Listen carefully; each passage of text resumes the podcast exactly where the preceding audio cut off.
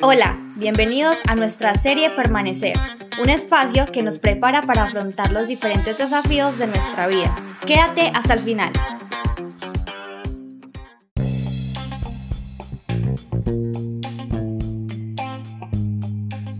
Hola, ¿cómo estás? Somos Cristian y Laura y hoy te invitamos a seguir explorando la palabra de Dios para aplicarla a nuestra vida diaria.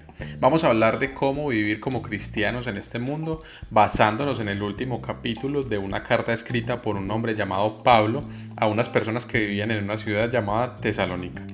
Empezamos contándote que Pablo era un seguidor de Jesús, que es el Hijo de Dios y el Salvador del mundo. Pablo solía odiar y perseguir a los cristianos, pero tuvo un encuentro dramático con Jesús en el camino a Damasco, donde Jesús se le apareció y cambió su vida.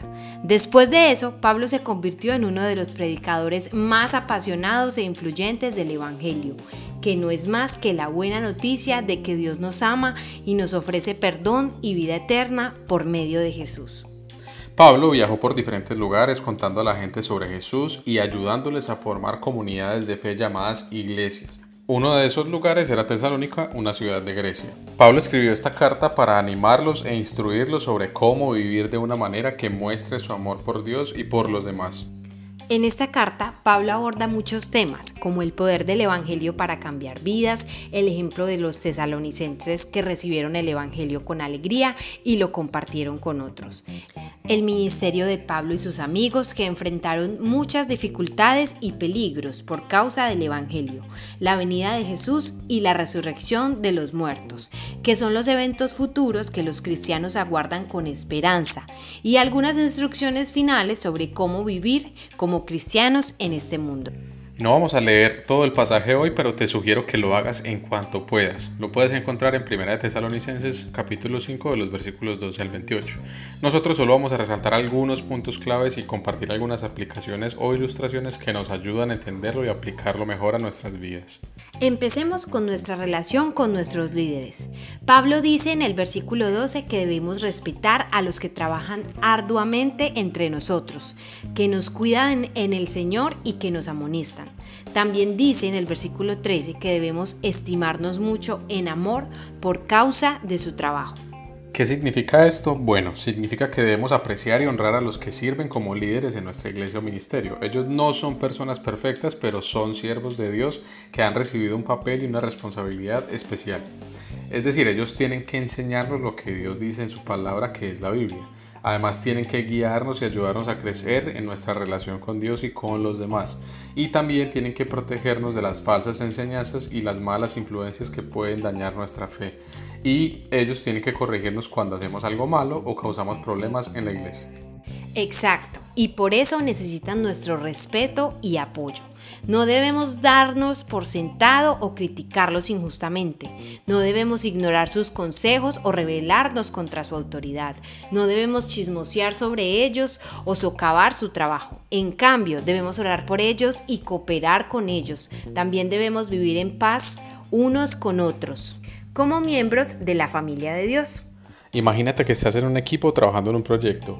¿Quién está a cargo del equipo? El líder del equipo, ¿cierto? Él es el que sabe cuál es el objetivo del proyecto y cómo lograrlo. Él es el que se comunica con el cliente y sigue las instrucciones.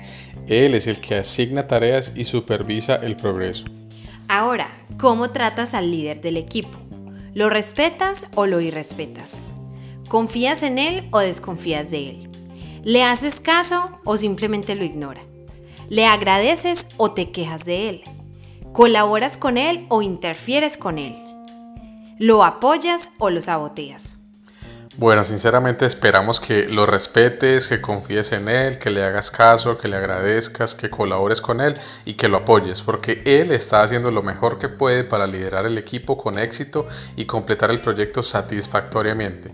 Y él es responsable ante una autoridad que está sobre él. Es así como debemos tratar a nuestros líderes en la iglesia o ministerio. Ellos son líderes de equipo que están tratando de liderarnos con éxito y completar la misión de Dios satisfactoriamente. Ellos son responsables ante sus líderes y claramente ante Dios. Ahora, hay otro punto muy importante que debes conocer.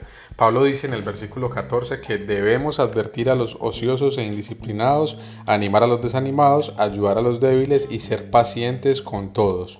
También dice en el versículo 15 que debemos asegurarnos de que nadie pague mal por mal, sino que siempre nos esforcemos por hacer el bien tanto entre nosotros como a todos los demás. ¿Qué significa esto? Bueno, significa que debemos cuidarnos unos a otros y ayudarnos a creer en Cristo. No debemos ser indiferentes o egoístas, sino involucrarnos y ser generosos. No debemos ser duros, sino gentiles y amables. No debemos ser vengativos o amargados, sino perdonadores y bondadosos. Así es, y podemos hacer esto solo por el poder del Espíritu Santo que vive en nosotros y nos capacita para amarnos unos a otros como Cristo nos amó. Y por eso es que Pablo también nos dice en los versículos 16 al 18 que debemos estar siempre alegres, orar sin cesar y dar gracias en toda situación. Estos no son hábitos opcionales u ocasionales, sino disciplinas esenciales y constantes que nos mantienen conectados con Dios y su voluntad para con nosotros. Es como tu celular con el que puedes comunicarte con tus amigos y familiares. ¿Qué haces para mantenerlo funcionando? Lo cargas, lo conectas a una fuente de energía para que no se le acabe la batería. También lo usas, lo abres, te escriben, te hacen llamadas, tomas fotos, etc. Ahora, ¿qué pasa con ese teléfono si no lo cargas o no lo usas? Poco a poco se va muriendo y en un momento menos pensado, ¡puf!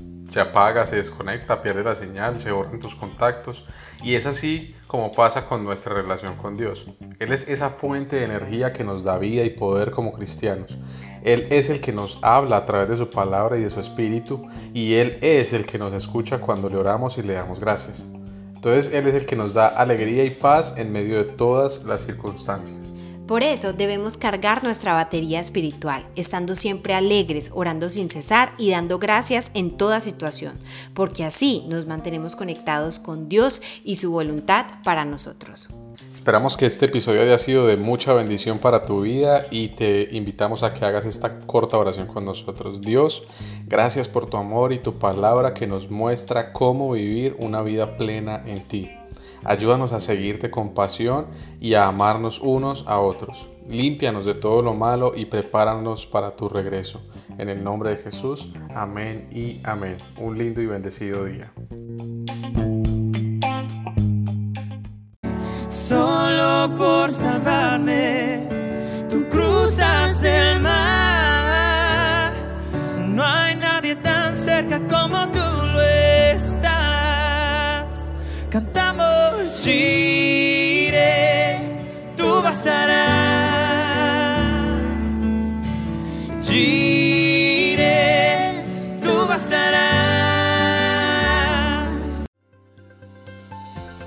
Somos Comunife Urabá, un lugar para la gente de hoy.